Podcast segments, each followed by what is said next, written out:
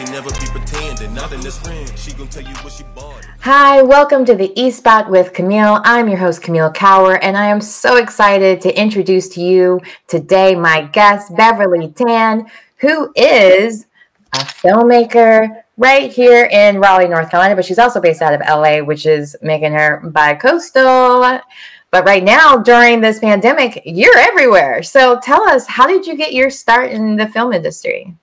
So I decided I wanted to be a filmmaker when I was seven years old, with like a little Sony like camcorder that still took you know tapes that my dad got, and I don't even know know like where where when I started. I can't remember my first movie, which is really weird because like that's the first question someone will always ask me. So no, I do not remember what the first movie I saw or what my favorite childhood movie was. Like I don't remember that at all. Um, yeah, so I always like convinced my little sister to do like plays and parents and tell stories. I just love telling stories. You know, taking my, my little dolls and you know making stuff. And when you're seven and you say I'm going to be a filmmaker when I grow up, it's really cute. When you're 17, it's apparently not as cute because then your parents kind of just go like, "So, um, what job are you going to have again?" So I went to film school and by I went to film school, I mean I got my film degree and I got a poetry degree, and I never went to class. and I, I skipped a lot of school to go work in the industry. That's what happened. There you go. So on on job learning, I love it. Tell yep, me. Yep. So my professors did not like me because I was just never in class. So I went and I took out got into an argument with them about over my first film, my senior project. We were all supposed to do, you know, films, and they told me that nobody would ever listen to me as a producer because I didn't have any friends in film school, and they were like, "You're not, you're never going to be a producer because you can't get people to listen to you." And I was just like, "Screw you! Mm-hmm. I'm going to make a film without the school's resources or anything before senior year starts, and it's going to be great. Yeah. And so I wrote a short film. I convinced some buddies of mine to film this, and that's how I filmed my first short. And we filmed this on. I got just got some really great people. I got my friend Henry Ciro, who's an incredible DP. He works for some huge, huge brands these days. Um, you know, Tony, who's worked who's a gap who was my gaffer. He he's worked on some of these Marvel movies recently, and just some really great people locally. That was just like, hey, um, I got mad at my professors and said I would do this, so let's do this. so we filmed over three days, and that is when my producer skills were really put to the test because the funniest thing is. I do Q and A's because this so this film ended up being finished and it went on a world tour. It won 14 laurels um, it went. It screened at DCIFF, which is you know DC's oldest independent film festival.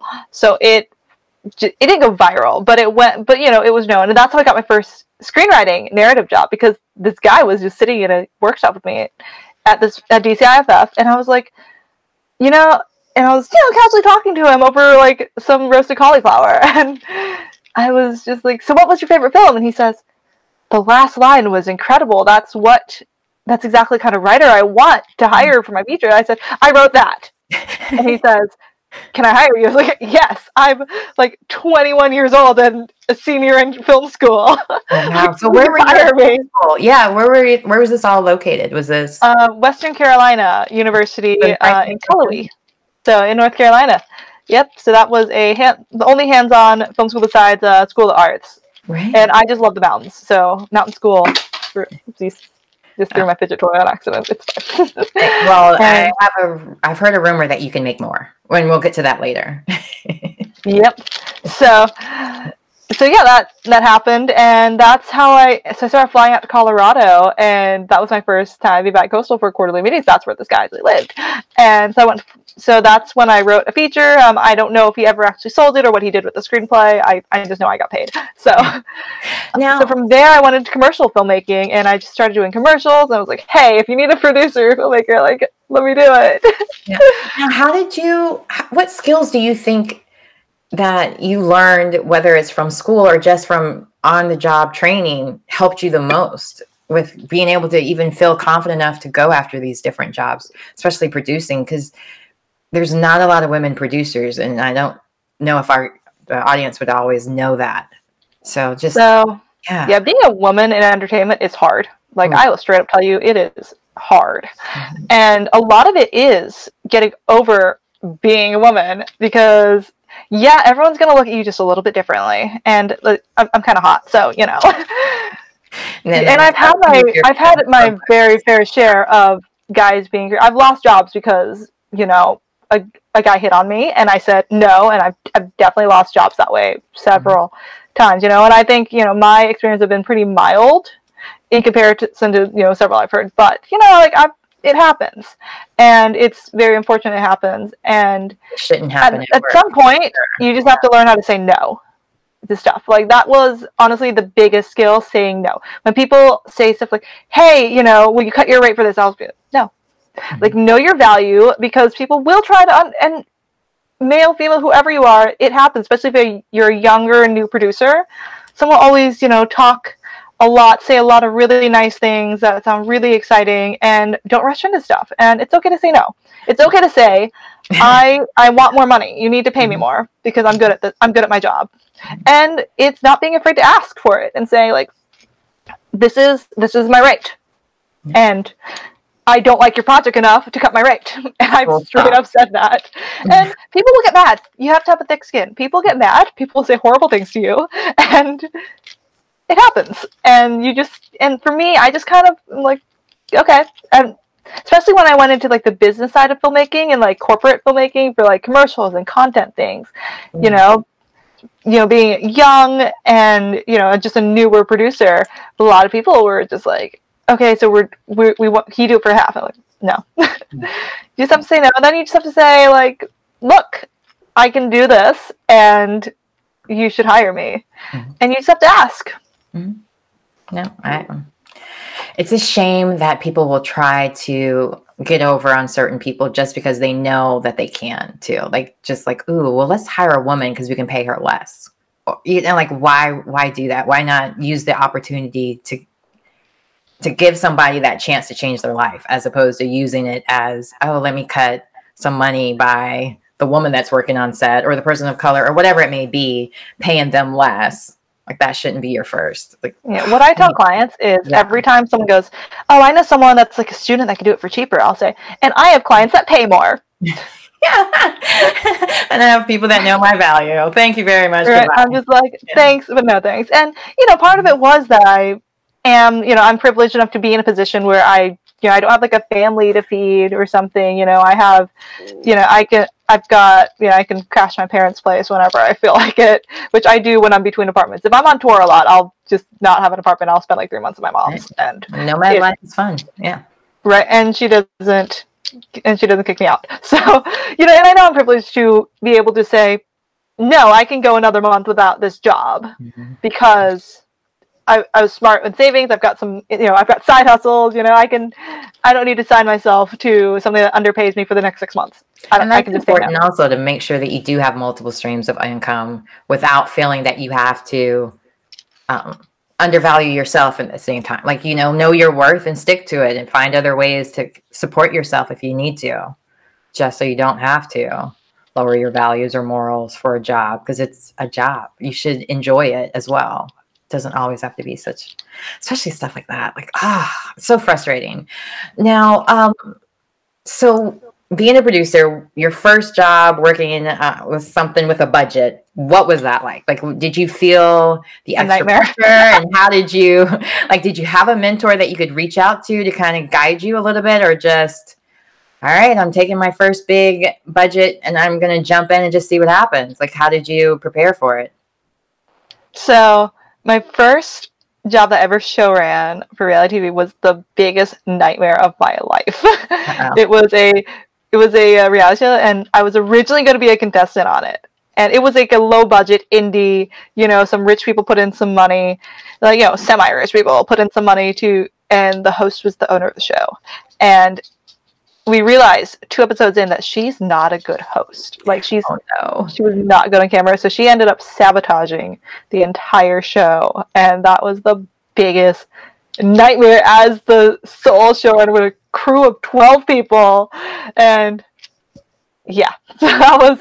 And at some point, I just had to walk away, and it takes you know it, it you have to humble yourself to just say, you know, I can't do this. Mm-hmm. I cannot I cannot make this happen. and you know, you just have to take the hit sometimes. Yeah, like, yeah. no. So my, my mentor at the time, and still my mentor, is um, my former marketing professor actually, who actually doesn't do film. Uh, his name's Scott, Dr. Scott Rader, and I call him every few weeks, like, "Hey, so here's a business question," and then I, so I ended up going to LA and, and hopping into reality TV, and that's when I started working with the really big budgets, and I was like, you know what, I don't need to be I don't need the pride of being a showrunner anymore. I am I don't need to be creating and selling shows because selling a show is stressful. Mhm. I'm fine telling stories. Like I will just be I'll be a producer, I'll be a casting producer. I'm okay telling other people's stories for other networks. And that was just, you know, a decision I had to make because you know, there's a lot of pride in hey, I made this, I built this from the ground up. Right. And I do still love that, but to some degree, I'm just like, that is just not worth the stress. Yeah, or the budget cuts. You- Like being able to have, I'm sure, is this night and day when you can create a project when you have a budget that's in the million dollar range as opposed to in the dollar range, you know, or the lower hundreds range. It's just you have access to more opportunities because it seems even with the higher the budget, the more free stuff they throw at your way too, eh, whether it's Oh, yeah. tax incentives or just people wanting their products to be seen on your show because you do already have the views, the numbers, or whatever. It's probably a lot easier. So, can you speak a little bit about that as well? I'm, I mean, this is me just guessing, but you actually Yeah. do the work. What What's it like?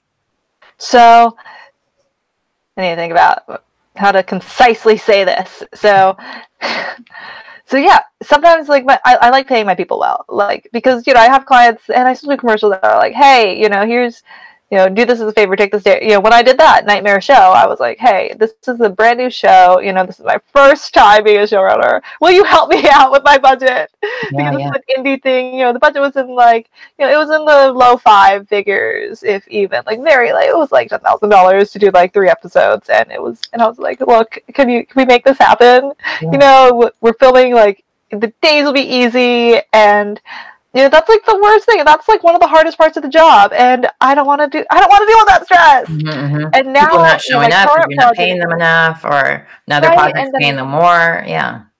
and then I'm over, and now I'm over here, you know, working on the show that's that CNBC already bought. You know, so this show is like bit like this show is a, it's happening, Yeah. and it's not my show. I didn't make. I'm not the show creator, but I love this concept. So I'm working on this new show starring Kevin O'Leary, Mr. Wonderful from Shark Tank, and that is super exciting. And I'm looking for contestants for this show, and it's so great because I was like, you know, we should run a Facebook ad, and they're like, okay, yeah, here's a thousand bucks, and I was like, it was that easy. Yeah. You know, I'll, I'll, I'll ask for something, and they'll be like, yeah, it's in the budget. Yeah. No like, POs okay. needed. you know, when you know when uh when my boss called me and he was someone that I've worked with before, he's and I was like, okay, this is the right one. I was like, okay, done. And I'm like, that's it.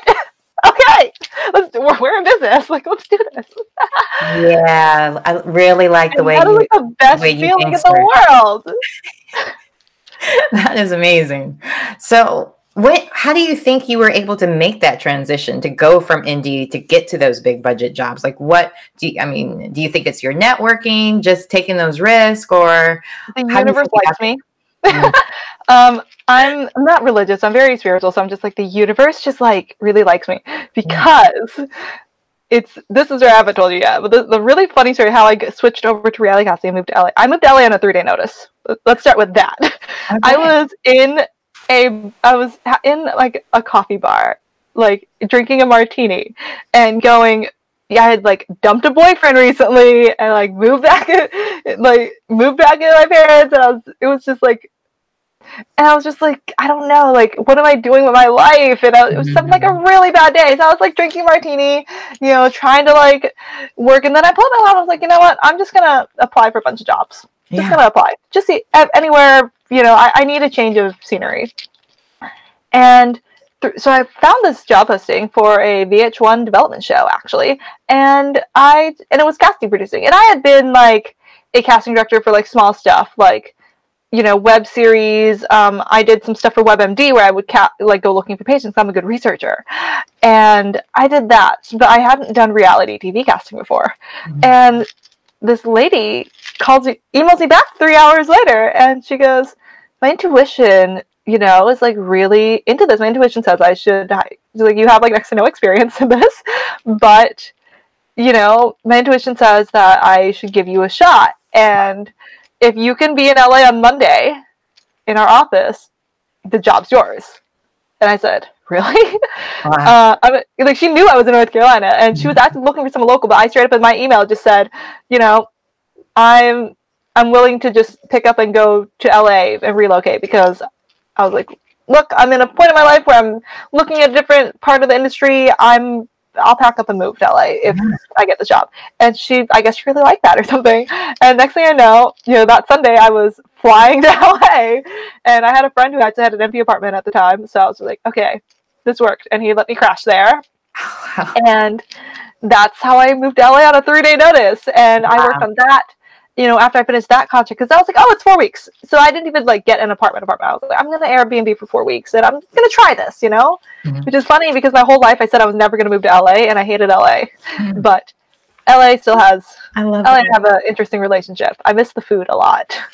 Yeah, the, the food. But I, I, I need my mountains, man. Like well, oh yeah, well yeah, big I'm bear. such a mountain girl. So I'm like I like my mountains, but it's okay because I so I don't like the beach and that's why I'm like I'm started to the beach.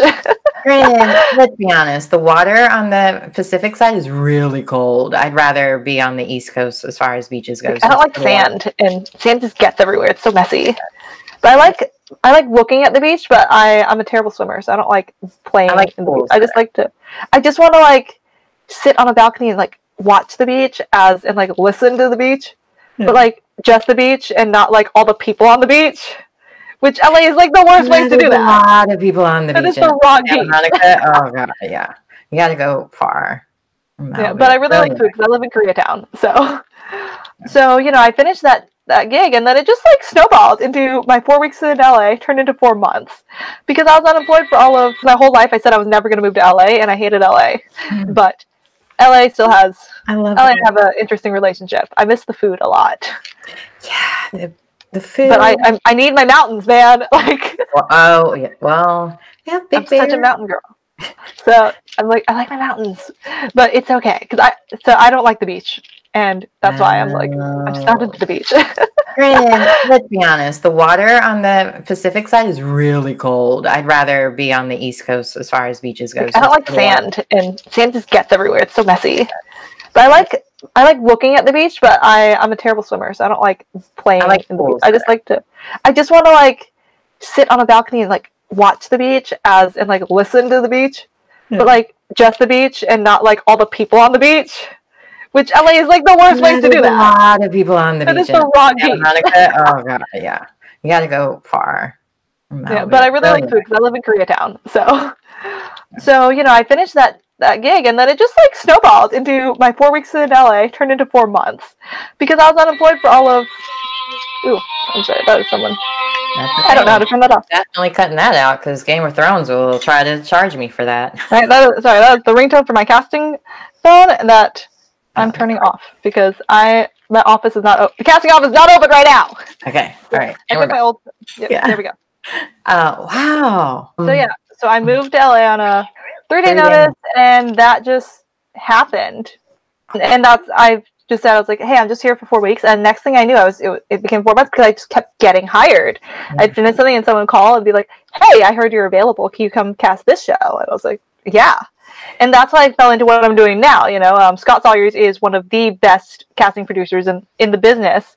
Uh, he did the first like eight seasons of Shark Tank, all these business shows, The Apprentice, The Profit, and you know, I ended up working for him, and he was just so great. You know, to, he let me learn how to do interviews and really because he he knew that I was like I'm a little green. You know, yeah. I've had I had like four credits to my name, and you know, and he still hired me. Yeah, and I was just like, this is great. That's you know, and.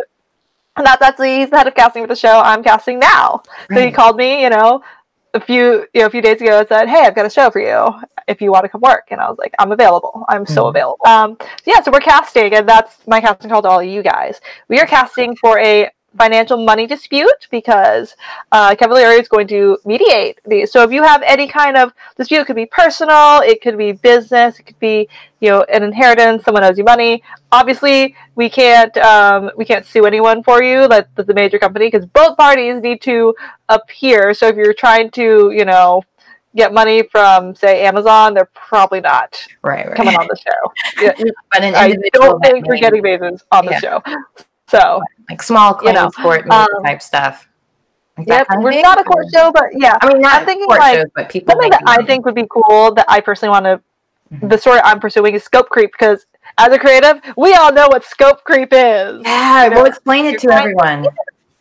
So scope creep is when they're like, oh, when you have a client that's like, oh, can you just like add this little thing that's not that hard? Can you just add, you know, I see it in commercials. We're like, oh, can we you pull like a 10 second clip and add captions to that? Oh, can you add this extra edit? Can you make it? Can you just rebuild Oh, our can we reuse your image over and over again for the rest of your life? Laws, and it's not in the contract. Yeah. Mm-hmm. But yeah, people so have scope no creep is when your client just starts to add like little, and the scope of the project creeps up, and then you're doing all this work, and you're not charging more money, Right? and it's not, you just gotta sit them down and be like, "This is the contract. Mhm. This is what I'm doing, and if you want me to do extra." And see, I'm really good at fighting it because I've had so much scope creep happen in my early career that at this point I'm just like.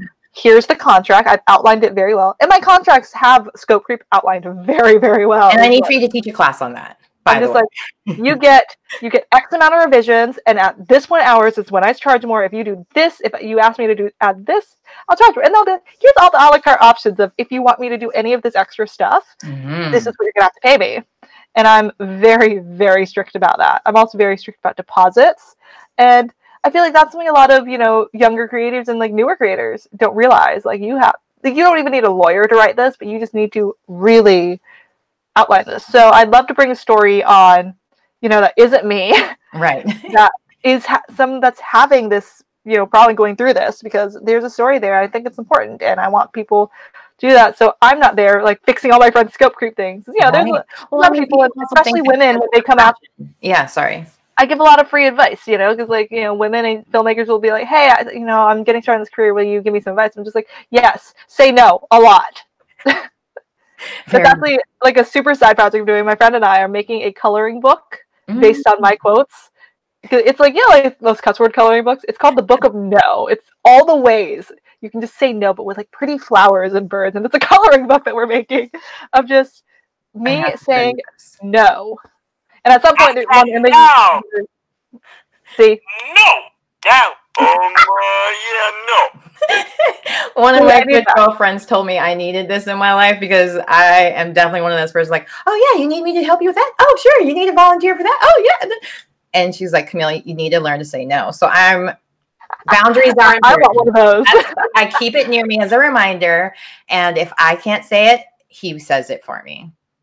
No, See? and that. that's what I tell tell our friends. Like, if you need me to help you write an email of Mhm. how to say no, like I'll do it. like, if like if you're scared to say no, you want me to hold your hand up. Like, I, I'm the I'm your girl. I mean, I it is love scary it. in this industry because I mean, they do blackball people sometimes, or they do like there's a limited amount of opportunities. So you are scared of possibly being a whistleblower and being considered difficult, or you know, like the I get the fear of wanting to whistleblow, but we really need to start embracing it and just like even working as a unified front. I feel like for women, especially people working in those creative fields, because people don't always value what we do they think of it as a hobby or a passion that oh we shouldn't have to pay for that and you're like i've been training for this for years i pay a lot of money for the different acting classes and headshots and i'm sure with all the different software and equipment like final cut pro is expensive and so is final draft and, and now with adobe's like 60 or $200 a month i mean it, it adds up so yes i'm Ooh. charging you or maybe not Girl, girl, you are not like do not pay that much for Adobe. I pay don't. like $45 a month. Like um, it's above my pay grade and my tech skills. I'm not pay grade, but tech skills. Like I'm not paying that much for something I don't know how to use yet. girl, girl, I feel I use all I use like fifty different apps on. Well, no, I use I think like six apps on Adobe. So But, yeah. a producer in this new show, so you, the different kind of characters you're looking for, or different kind of um, Personalities, really. personalities. But, So is yeah. there like a kind of personality type that works best for reality show as well, or doesn't work? Like uh, how does Well, that? we like people are competent. Okay. And it really depends on the network, you know. Like CNBC likes professionals. We like people to be well spoken, you know, because this is not a screaming, throwing stuff at people show. And I've worked on those, but that is not what uh, CNBC is about. Right, right. you know, it's Hmm, it's, it's a funny, I've never business show. This is a, yeah, this is a business show. We want you know both sides of the argument to be you know relatively like actual gray area because we want like of course we want conflict. We want conflict that is that we can mediate. Yeah, not, Not just obvious. like someone just gonna like cross their arms and be like, no, no, I'm not I'm not talking to this person. Yeah. Because then that's you can't move like that's not gonna move. So yeah, our biggest you know thing is obviously we need both sides on camera. And that's the hardest part because people are like, no. But you know, when you realize this, it's especially if you come to a good we're looking for resolution. So if you come to a good resolution on this show, you get all this exposure on a major network, especially for like a business. So, you know, another story I'd, I'd love to have is an influencer and a brand that, you know, had a collaboration and maybe it just didn't work out the way that everyone thought it was going to because more out of inexperience than someone being a jerk. Yeah. You know, Yeah. of like the influencers, like, okay, I made the post, and you know, maybe the engagement's not like super high, or you know, it's not an influencer's job to do sales for you. It's Mhm, mhm. they're doing like sales and marketing are, are different and that's something that people don't realize a lot. And that's something you know i went through when i was you know doing marketing videos. People come at me like why are, uh, are my sales not increasing? I posted your video. I was like yeah but did you do ads on it? Like no. Like, well you're not paying me to do your ads. Yeah, I'm, I'm not your i'm not your ads person. I'm your content creator that's not my job Yeah, and I So- a lot of people feel obligated to try to reach those numbers when they're promoting these products, and so they're it's almost as if they're becoming an infomercial for that brand for what two percent, three percent, like different affiliate links or something, or even if you do have a more package deal, maybe that's like they pay for a post, but there's still that pressure of getting the numbers, getting the likes in order to make sure that you do start getting those higher paid Right. posts or and my my commercial clients i do love you know Mm-hmm. and shout out to frame it all. That's my favorite client commercial client i'm sorry the rest of you guys but frame it all is best. I've been doing their commercials for years. Yeah. and they and what's really great is i don't do their ads their ad spends. You know it's a garden product so i just get to go play in the garden and play with flowers like all day long when i'm on their set. And then we you know they have marketing people that are like hey here's what works. And Yeah. every every year they send me this beautiful report of these are the videos that you guys have done that have gotten the most you know the most engagement the most views and the, are the most effective. Let's do that next year. You know let's do this for the next shoot. But they have an entire team of marketing people that do that and like know where the ads are. And those are experts in their field. I'm not i know enough because i read the reports to Mhm. know what the direction of something that works is but when it comes to like to all the numbers and like the buttons and everything i was like i don't know how to do that that's not my job Yeah. and that's the thing i'm like you're not like yeah you're paying me to do your marketing videos but you're not paying me to do your video marketing there's a difference Yeah. and i love that i love them because they understand that and they're so good about it and they've never come at me with like why is this video like what where's my engagement 'Cause i'm like Mhm. that's somebody else's job Right. Or even just understanding all of the analytic stuff. Like, yeah, I'm not getting a It's a Facebook lot- blueprint entire new skill. degree. Just yeah, just so I know how to do an ad or whatever. And Yeah. it's not. I understand it enough to know when someone's like completely bullshitting me Mhm. on that because I've, I've I paid a lot of money to someone that was supposed to be doing my marketing for me, and you know, it sound it looked real good on paper, and the results, and it just didn't work out. You know, like it as in I lost a lot of money, Yeah. They got like no results because. Yeah, and I should have seen it come, but now I learned. I learned. Yeah, so, no, I mean, people know how to play that SEO game and or all the other different analytics games. So it can make it seem like this person has all these different engagements and this or that, and then you interview. It's Well, in my case, you interview them, and you're like, wait. You just paid for a lot of people, didn't you? like you start like looking, like start breaking through the cracks. Like, let me go to the tenth Google check. Like, so now, like, let me Yeah, start. from you've got to 10th really get down. yeah, yeah. you've got to You have a really like. You're like, Instagram, like, and I hate like cheap tricks like that. I hate it. Mhm, But mhm. you know, for people to, and I'm passionate about that. So that's why I'm really glad I'm casting this show because if you, so if you or anyone else has a dispute like that, and you're not like on like really really awful terms with the other party, and they're willing to like talk to me to go on the show too, like please send me an email. I mean, they might like it. It's mutual beneficial for them too. Exactly, it really is. You know, I've got one story that I'm pursuing, and it's you know, they're deciding. It's two business owners trying to decide what they're going to do with all their startup cash, and I'm like, that there's only That's a one hard problem. I can help you fix.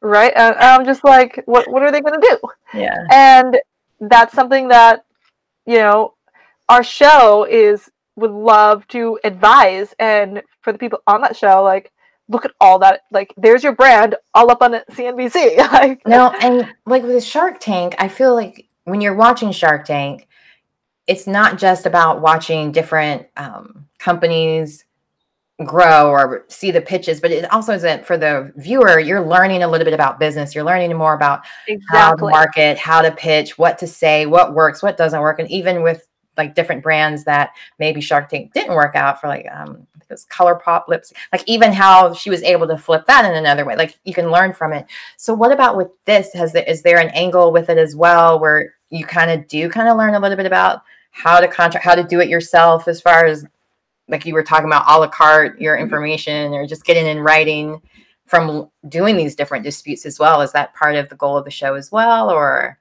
well so obviously it's to get you know mr wonderful which is you know business like business expert to give advice. And you know his advice is he's mr wonderful. Of course you Yeah, want advice he- from mr wonderful you know. You're gonna listen to him give advice. And i think the people that will get the most value is you know as a viewer it's how can i apply what he's advising other people to what i and that's why i love watching shark tank because you know i'll get tips and tricks of you know like oh that that is a great idea. How can i apply that to my business and what i'm doing Yeah. and that's what i what really helped me fall in love with reality tv it's i learn stuff you know because i'm not like uh i don't like follow stuff like jersey shore that's not really my style but like i learned so much about i i love top model i watched so much top model as a teenager I used to have so that's how i learned i how worked to at the mac counter during that that's how I learned how to like do it, yeah. makeup. I learned so much from makeup, watching Top Model and how to pose. And I was a photographer at the time. You know, my college job is I did headshots and graduation photos for people. Oh. You know, and I did all the sorority photos. Yeah, as a freelance photographer. But I learned so much about lighting and how and posing from watching Top Model. So reality shows can be educational. They and that's be. kind of show. I mean, I have my degree from there as well. from So, you know, Bravo. like, BBC. No, I'm kidding. Gotta well, love there was reality one show CNBC did that I absolutely loved. Um, Follow the Leader, where they would follow different CEOs and their path, and you would just see so much from their perspective as well, like different decisions they were making. So I love that they're doing this, where you can, especially with influencers and pe so many people are now working from home or entrepreneurs or doing new business that maybe they're not privy to the information that they would need to know. So now they can learn about that as well from this show. So that's I'm excited about this.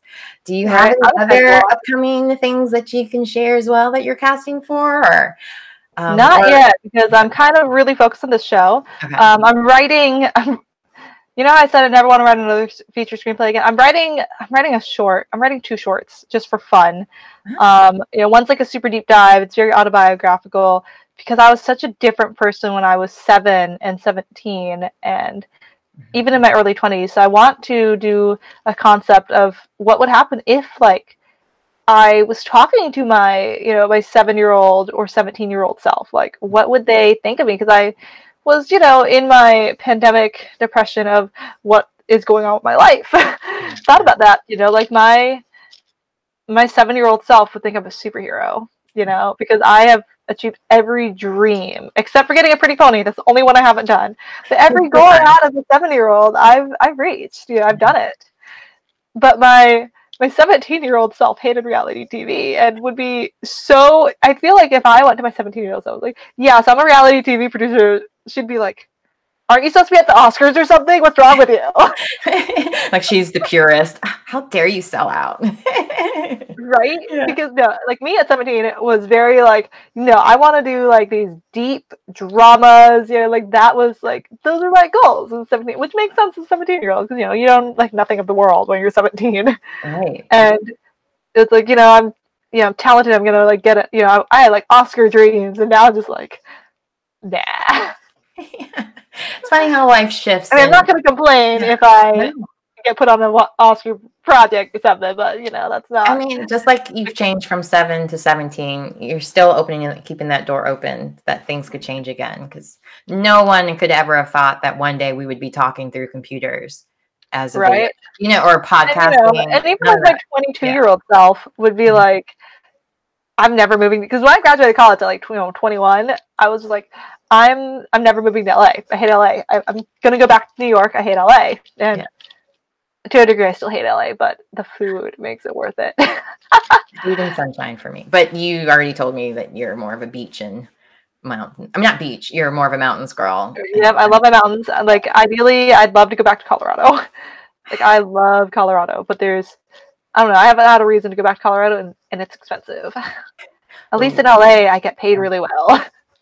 Understandably, understandable. Now let's speak a little bit about that. The big difference of filming from North Carolina and filming in LA, because I really would like to see more great projects come to North Carolina. And what what are we lacking that's making people want to film more in LA? Or what do you think are the big gaps that are needed here that need to be filled in order to increase projects here, especially those bigger fun check I think projects? we need people that are serious here. I think North Carolina needs to show up. Um, so I joke that I'm one of the more hated producers in North Carolina. A lot of the locals are old mm-hmm. men and they don't like me because I feel like a lot of North Carolina filmmakers are in this like indie mindset where they're trying to say, screw Hollywood, I'm doing this without Hollywood. And I'm over here like, I'm partnering with Hollywood. I'm taking this Hollywood money and I'm going to use that mm-hmm. and I'm going to make something else. There's actually a fair amount of reality TV around here, actually. Oh, right. Main, a lot like of there's a series- Yeah, there's a lot of HGTV. There's um, you know, there's that shows that cast. I've I've cast in Charlotte a lot. Um, there's there's a small scene that's growing. I feel, but it could be boosted. Yeah, I feel like a lot of the problems I've encountered being, you know, bi-coastal, when I'm in LA and I'm calling, I was like, hey, North Carolina friends, help me out because I'm trying to put a show in North Carolina. One, they don't take, I don't think they take things seriously enough here, is what I honestly think it is. You know, a lot of them are in this like indie mindset of like, I want to, which is, you know, commendable, I guess. It's, I want to, they want to build themselves up from the ground up. And I was just like, why are you building like you don't need to build the entire rocket take the blueprints and improve it you know like you don't need to well. you don't need to reinvent the wheel here and struggle your way up because i don't like struggling i don't want to work on this this like like it feels good when you make it after struggling eh, which is like you know obviously but also it feels good when you can just take something that's already there and you can just make more with it Yeah, and you can why I- mortgage. exactly well, i'm a filmmaker so what mortgage so i'm a freelancer so commercial work. All right. So, you know, there's a lot of commercial work. Um, I, I actually don't do a lot of work in North Carolina. Um, I do a lot of work for companies in Texas and in LA. I mean, right now I can work remotely. So all my L- so I'm doing all my LA stuff without having to actually go to LA. And then I do a lot of events. I go on tour a little bit. Um, I go to Miami a fair amount just because I've got people there that I like working with. But I like being a nomad and just being like, yeah, you, I'll just hop on a plane. Well, obviously I can't do that right now, which is Right, right, right. Well, that's why I'm like, let's find out now how we can prepare for after the pandemic to make that shift, so we can. I'm just ready to be like, let me hop on a plane and go back to flying everywhere and doing that because I, I prefer that. I'm I'm single, like enjoy have kids. girl. like I'm and I'm very okay with being single, which is you know really interesting in the pandemic because my mom is and my uh, friend is just like, why? Like we're so jealous of you because you could just like stay home and not talk to people for like days and days on end and be okay. Like I'm a person that I can stay home for. I have not been going crazy this pandemic uh, like at all. Like I don't need face to face contact. like I'm so like satisfied. I'm just like I will sit here on my computer talking to people on the computer Yeah. forever and I don't need with zero desire to leave my house. I haven't I've been wearing PJs for the past like four days. Yeah. Like I just changed my t-shirt. I have to say, like when the so when the pandemic hit for me, it was a lot of like I didn't think it would have lasted this long, of course, but like, ooh, let me take advantage of this opportunity while everyone's home. Let's do the e spot from home because I was doing it on um, a local radio station as a Thursday, just one day a week for 30 minutes um, segment where I would talk about entertainment, interview different comedians or whoever were were performing that week, or like book my own guests or whatever. So it was like it was only like 15, 30 minutes. I had to drive to the radio station. I wasn't getting paid to do it. So I was like, I could do that from home and still enjoy it and be able to stay in touch with the community, but also maybe reach people to find out more about that next stage in life. Cause I just, I think for women, you start, especially once, like you mentioned, being single, like once you start having a family, your your life changes because you can't just get up and go whenever you want because you have a kid that's in school or maybe she's sick or there's other factors you have to consider and film is not always the most um, oh yeah i'm at the point where i'm just like commercial i'm so okay being single like yeah I like. I'm not. I'm not really a kid person. Like, well, there's because, like my parenting style for my cat is still like, oh, my cat wants something is bugging me. I'm just gonna push him away. like, well, like I'm not. I'm already that parent with my cat, so I should no. not have human kids. PETA, don't uh, listen to that. No, I, I gently just push him off. I mean, that's what my cat does. I'm just kidding. I'm just kidding. I, I, I I'm allergic to cats, so I have him, no idea he's about gonna smack me like that. I know like, they push things off. Language. yeah, no.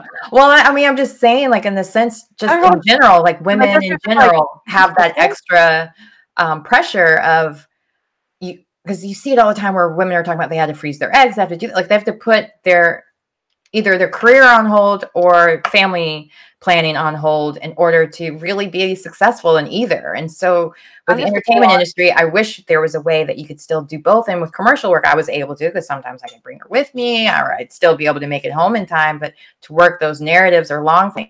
So I was like, wait, now I can do this from home? I can do what I want You know, I was like, and I'm not limited by location. I don't have to fly. Like, yeah. So when my agent started reaching out to do jobs again, I was like, is did COVID go away? Like I'm not taking my mask off. Yeah. I'm so okay with staying home. It's mm-hmm. and everyone's like, I'm going crazy. I want to go out. I was like, I, I don't. I'm, I'm, such like a homebody in general. Yeah. Like I hate going out. I miss like, the collective enjoying things together, like music or movies or um, I do miss live shows. shows. Like I do miss the live interaction there. But as far as the everyday, I don't, I don't miss going to the grocery like, store. That's the thing. People are just like, yeah, like when people even before people are like, let's go to the bars. You know, like, no. do I have to? Yeah. I really, can I just stay home and play video games? Because that's what I'd rather do. And let's talk about that a little bit too. Because I love that love you. Being, yeah. That's why I love being in North Carolina versus LA. Because in LA, I go out every night. I don't. Yeah. I have one saucepan and two plates in my kitchen in LA. Mm-hmm. I go. I eat out every night because it's so easy to do it. Yeah. But here in North Carolina, I'm just like, I'm never leaving. And so when I come my back husband and I, met in LA, I'm and neither like, of us knew we knew knew how to cook until we. Right, I'm just like, yeah. I do not leave my house. Mm-hmm. Like I straight up, unless I unless you're paying me, I'm not leaving my house. yeah, pretty much, it's not worth it. So, um, off air, we were talking about this, and I think it's so fascinating that with your crew or members that you have your meetings over video games instead yeah. of Zoom or so tell the tell the audience more about that. Like that I just love that whole my favorite yeah. thing is I've got my friends are nerds, so like if I'm like collaborating something, we will straight up ha- play video games while having our meetings. Uh, we use an app called Discord to talk, and we will we'll play like Overwatch or a team building co-op game or Overcooked, and we just talk about stuff because it puts you in the mindset, especially if you're winning together, right. of collaboration and team building, and that way, just like our eyes are, we're not just like staring at each other's faces because who wants to do that for so long? So I was like, after all, I just get sick of their, staring at their face for like forever. mm-hmm. So we just play video games, and it puts us in this mindset of like working together, which sub- on a subconscious level, it really brings you together as a team. You know, you really start thinking about that of like, hey, we're we're winning, we're working together. Of course, you know, at some point someone's the one that's screwing up everything in the video game. You're like, okay, we need to like mind meld a little bit better and you know get better at this teamwork thing. And that's you know something for team building I do. You know, casually. I, I wouldn't put like my I don't put my like executive meeting for casting on a video game, but right, right, you know, right. But just like my like midnight, like, hey, yeah. let's make something for fun. Mm-hmm. Meetings are all like videos. My yeah, my side hustle is a I own a 3D print printing supply store. My mm-hmm. business partner and I love playing video games to have our meetings for. Okay, so we should do this next. We should do that. Okay, like let's update our to-do list. Meanwhile, we're playing video games. Right. So yeah, I, I make adorable toys. Yeah. So speak about that as well, because again, in the pandemic, a lot of people came up with new ways to make money. And with so many of our filmmaker friends and families still home, maybe they can some of the skills they learned in film they can use to start making money. So what Yeah. is that cool contraption that's or it's a toy I made. So I said, so I originally got a 3D printer. I've always been interested in it, you know, for the past couple years. I'm a tech nerd. And I was like, oh, I'm going to make props and camera stuff. It's going to be great. What have I been making? Sharks. Toys. I have made like one lens cap for my ca- for a camera. because I was like, oh, this is gonna be fun. No, I've just been I've been doing this. I made coasters for my friends. it's like That, that a I've Toys R. Store. Like every So, kid's dream. And I'm just sitting here making toys and models and stuff. But so I picked up sour baking sourdough bread and 3D printing in the pandemic, and I kept complaining about 3D printing supplies being really hard to get because you have to order them and they have to wait three days, and then your printer's broken for three days still until you get your replacement part, right? Oh, So my friend and I w- decided, like, hey, let's just open the store. Like we complained for so long that we're like, we're, we're just gonna open the store. So my ba- background is in business with startups because that's what I cast business shows. So Mhm. I ended up going from idea to having inventory making sales within like three weeks because I just called the right people and I just knew people. and you've made the right connection. insane. My, my business mentor was straight up like, "You did what?" I was, like, I was like, "Yeah, it just happened. I decided that I, you know, that there's a need. There's not. I don't have competition for brick and mortar 3D printing an education store for 300 miles. I'm just gonna do this. I, I know I have an audience. My market research is. I know I have an audience because all of my friends complain about the same thing.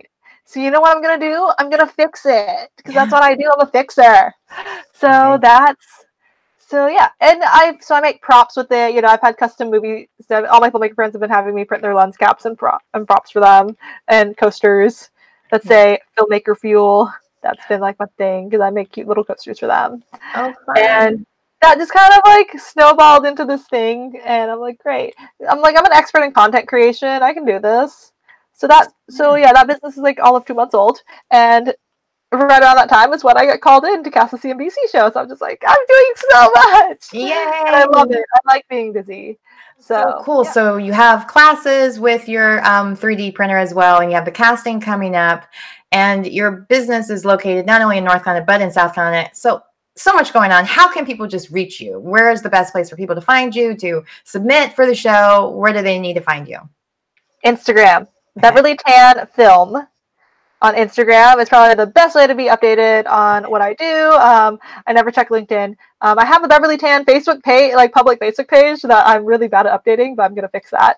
Um, to be cast in the show. That is what we all want to know, right? Yeah. Beverly Tan Casting at gmail.com is my casting email. Um, you'll also find information about the show on my Instagram. And you can also go to cnbc.com slash money dispute with a hyphen money hyphen dispute. So that is um, the official application. Uh, obviously, if you're seeing me here, email me directly because that way I can like prioritize you. And Ooh, an you're- E-Spot exclusive. Yep, there you go. So that way I could be like, you know, because you know people submit, and then I could filter, be like, okay, this this isn't like an actor asking me for a job because I get that like all the time, and it they're like, you do realize this is reality TV, right? It's just, and sometimes they do cast actors, but that's like like really grinds my gears because people are like, I want to submit for a role, and I'm like, Well, and if you ever you have a dispute? I was like, this is um, you know, I'd love to audition for you. I was like, for what? I'm not casting anything for actors.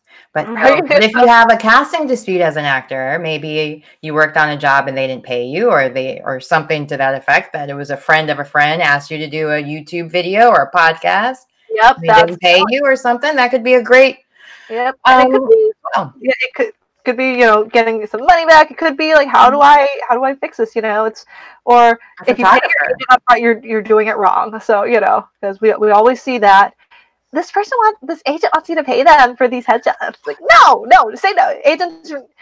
Pro tip: if your a- if you, your agent gets paid after you get paid, any other way is not an agency.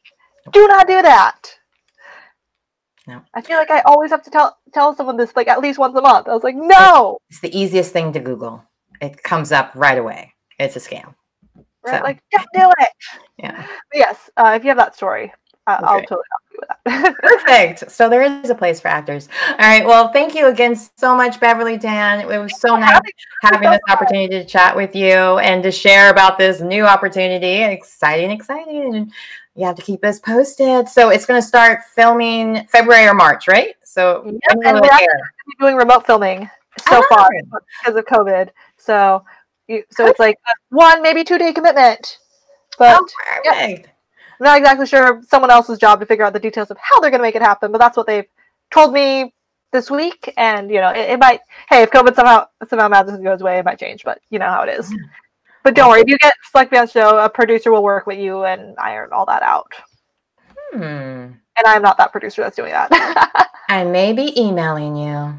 Please do. all right. Well, this is your story and tell you no, then you then just like miss out, you know? Yeah, yeah, yeah, yeah. No kidding. Like, because I'm like, oh wait, there's one that I didn't send to my lawyer yet. Just kidding. Right. All right. Well, it's been so much fun chatting with you, Beverly, and we will stay in touch. Please keep us posted on all that you have going on. It's so exciting to have you as a North Carolina filmmaker and LA filmmaker to be able to share the difference of both. So, again, thank you so much for being my guest today and stopping by the E Spot. Thank you. See you guys.